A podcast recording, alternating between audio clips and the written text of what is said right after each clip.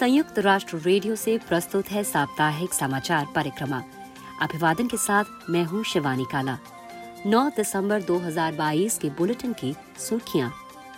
मानवाधिकार उच्चायुक्त Volker Turk की पुकार, सघन चुनौतियों के बीच भी समाधान निकट दृष्टि में, निष्ठापूर्ण प्रयासों की ज़रूरत। अफ़गानिस्तान और ईरान में मृत्यु दंड दिए जाने की घटनाएँ, यूएन मानवाधिकार उच्चायुक्त कार्यालय ने जताया क्षोभ। जैव विविधता संरक्षण पर अहम सम्मेलन। यूएन महासचिव ने कारगर कार्रवाई की लगाई पुकार। वर्ष 2021 में कोविड महामारी के बावजूद मलेरिया संक्रमण व मौतों की संख्या रही स्थिर। हम आपको याद दिलाते चलें कि वैश्विक परिप्रेक्ष्य वाली मल्टीमीडिया समाचार सामग्री के लिए आप हमारी वेबसाइट पर आना ना भूलें। पता है news dot U N dot org slash H I आप हमारा न्यूज़ लेटर भी सब्सक्राइब कर सकते हैं, जिससे समाचार आपको हर दिन मिलते रहेंगे। अब समाचार विस्तार से। संयुक्त राष्ट्र के मानवाधिकार उच्चायुक्त वोल्कर टर्क ने मानवाधिकार दिवस के अवसर पर ज़ोर देकर कहा है कि दुनिया भर में इतने सारे संकटों के बावजूद अब भी समाधान तलाश किए जा सकते हैं। यूएन प्रमुख ने भी तमाम देशों, सिविल सोसाइटी, निजी सेक्टर और अन्य पक्षों से आज के हानिकारक रुझानों की दिशा पलटने की खातिर मानवाधिकारों को अपने तमाम प्रयासों के केंद्र में रखने का आग्रह किया है। एक रिपोर्ट के साथ महबूब खान। मानवाधिकार उच्चायुक्त वोलकर टर्क हाल ही में यूक्रेन की चार दिन की यात्रा करके लौटे हैं, जिसके बाद उन्होंने शुक्रवार को जिनेवा में बताया कि इस यात्रा के दौरान उन्हें गोलाबारी की एक घटना से सुरक्षा की खातिर एक भूमिगत आश्रय स्थल में पनाह लेने के लिए मजबूर होना पड़ा था। उनका ये अनुभव ऐसा था जो यूक्रेनी लोग व संयुक्त राष्ट्र के कर्मचारी हर दिन अनुभव करते हैं। वोलकर टर्क ने ज़ोर देकर कहा कि उन्होंने इस घटना को इस तथ्य से ज़्यादा कुछ नहीं समझा कि ये एक युद्ध है जिसे रुकना होगा। उन्होंने चौहत्तर वर्ष पहले यूएन महासभा द्वारा अपनाए गए मानवाधिकारों के सार्वभौमिक घोषणा पत्र का संदर्भ देते हुए ज़ोर देकर कहा it is the disregard and contempt for human rights that have resulted in barbarous acts Volker Turk कह रहे थे कि मानवाधिकारों के लिए असम्मान और उनका उल्लंघन किए जाने के कारण ही बर्बरतापूर्ण कृत्य देखने को मिले हैं जिन्होंने इंसानियत की अंतरात्मा को तार तार कर दिया है। यहाँ तक कि जहाँ चुनौतियाँ बहुत सघन नज़र आती हैं वहाँ भी अगर राजनीति और समाज के नेतागण अपनी कार्रवाइयाँ मानवाधिकारों पर केंद्रित रखें तो समाधान सदैव ही निकट नज़र आएँगे। वोलकर टर्क के शब्द। यूएन महासचिव अंतोनियो गुटेरेश ने भी मानवाधिकार दिवस पर अपने संदेश में कहा है कि विश्व मानवाधिकारों के लिए अभूतपूर्व और आपस में गुथी हुई चुनौतियों का सामना कर रहा है। खाद्य अभाव और निर्धनता बढ़ रहे हैं, जो कि करोड़ों लोगों के आर्थिक व सामाजिक अधिकारों के लिए प्रत्यक्ष अपमान है। संयुक्त राष्ट्र के मानवाधिकार पदाधिकारियों ने अफ़गानिस्तान और ईरान में मृत्यु दंड दिए जाने की घटनाओं पर गहरी चिंता व्यक्त की है। संयुक्त राष्ट्र मानवाधिकार कार्यालय ओएचसीएचआर ने अफ़गानिस्तान में अगस्त 2021 में तालिबान द्वारा सत्ता पर नियंत्रण किए जाने के बाद सार्वजनिक फांसी दिए जाने की पहली घटना की कड़ी आलोचना की है।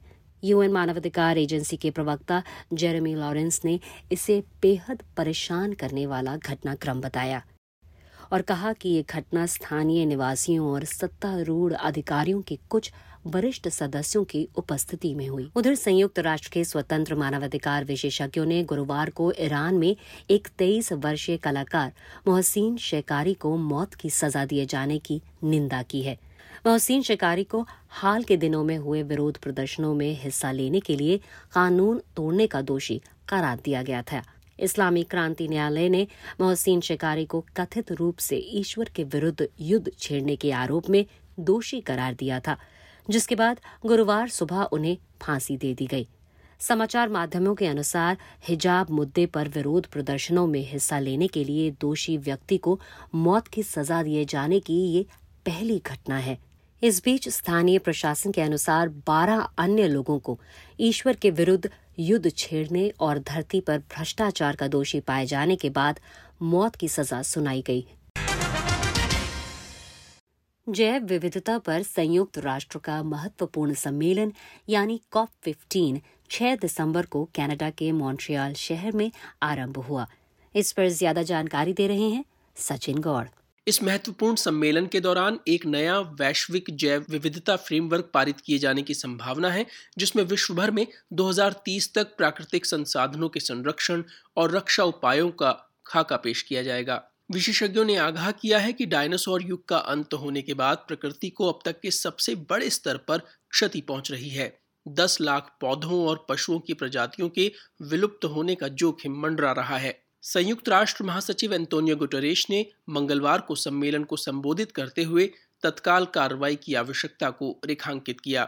उन्होंने ध्यान दिलाया कि प्रकृति के बिना हम कुछ भी नहीं है, मगर मानवता ने सैकड़ों सालों से प्रकृति को क्षति पहुँचने वाले तौर तरीकों का सहारा लिया है। We are treating nature like a toilet, and ultimately, we are committing suicide by proxy. महासचिव गुटरेश कह रहे थे कि हम प्रकृति के साथ शौचालय जैसा बर्ताव कर रहे हैं और अंततः उसे नुकसान पहुंचाकर आत्महत्या कर रहे हैं। चूँकि प्रकृति और जैव विविधता को होने वाले नुकसान की एक बड़ी मानवीय कीमत है। यूएन के शीर्षतम अधिकारी ने प्रकृति की रक्षा सुनिश्चित करने के लिए तीन अहम उपायों पर बल दिया है। पहला, उन योजनाओं को लागू किया जाना जिनमें प्रकृति को क्षति पहुँचाने वाली गतिविधियों के लिए सब्सिडी और टैक्स में छूट को खत्म किया जाए। दूसरा, निजी सेक्टर को अपने मुनाफे के साथ साथ प्रकृति संरक्षण उपायों पर भी ध्यान देना होगा। और तीसरा, विकसित देशों द्वारा विकासशील देशों को पर्यावरण संरक्षण प्रयासों के लिए वित्त पोषण प्रदान करना होगा। विश्व स्वास्थ्य संगठन ने गुरुवार को प्रकाशित अपने एक नए विश्लेषण में जानकारी दी है कि वैश्विक महामारी कोविड 19 के प्रभाव जारी रहने के बावजूद मलेरिया के मामलों और उसके कारण होने वाली मौतों की संख्या पिछले वर्ष स्थिर रही है। विश्व मलेरिया रिपोर्ट के अनुसार दुनिया भर में देशों ने वर्ष 2021 के दौरान बहुत हद तक मलेरिया की रोकथाम, परीक्षण और उपचार सेवाओं को और धक्का लगने से रोका है।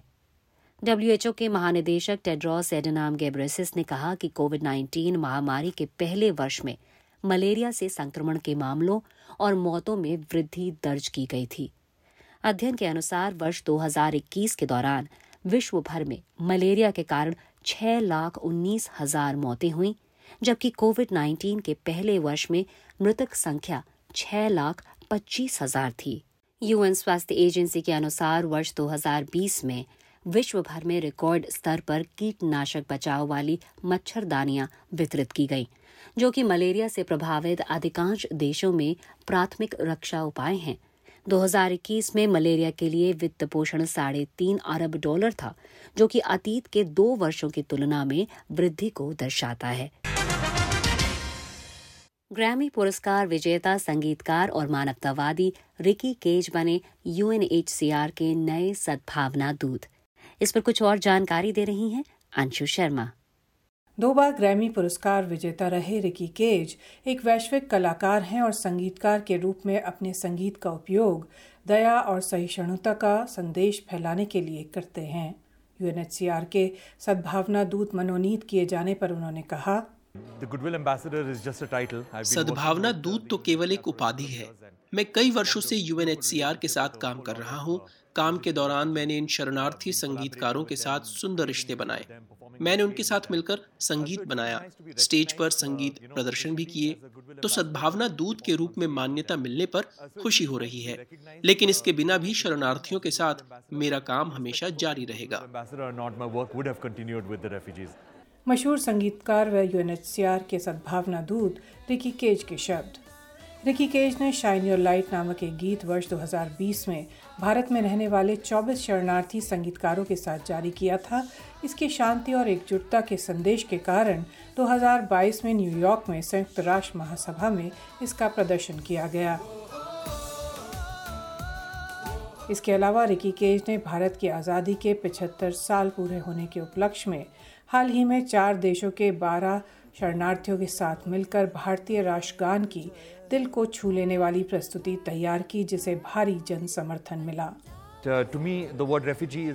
मेरे लिए शरणार्थी शब्द कोई अपमानजनक संबोधन नहीं है बल्कि यह अदम्य साहस और विजय का प्रतीक है। मुश्किलों का डट कर सामना करने के लिए सहन क्षमता का प्रतीक है। यही वो भाव है जिसे उजागर करना ज़रूरी है और मैं संगीत के ज़रिए सही करने की कोशिश कर रहा हूँ। मशहूर संगीतकार व यूएनएचसीआर के सद्भावना दूत रिकी केज के शब्द। तो आज के बुलेटिन में बस इतना ही। अब शिवानी काला को अनुमति।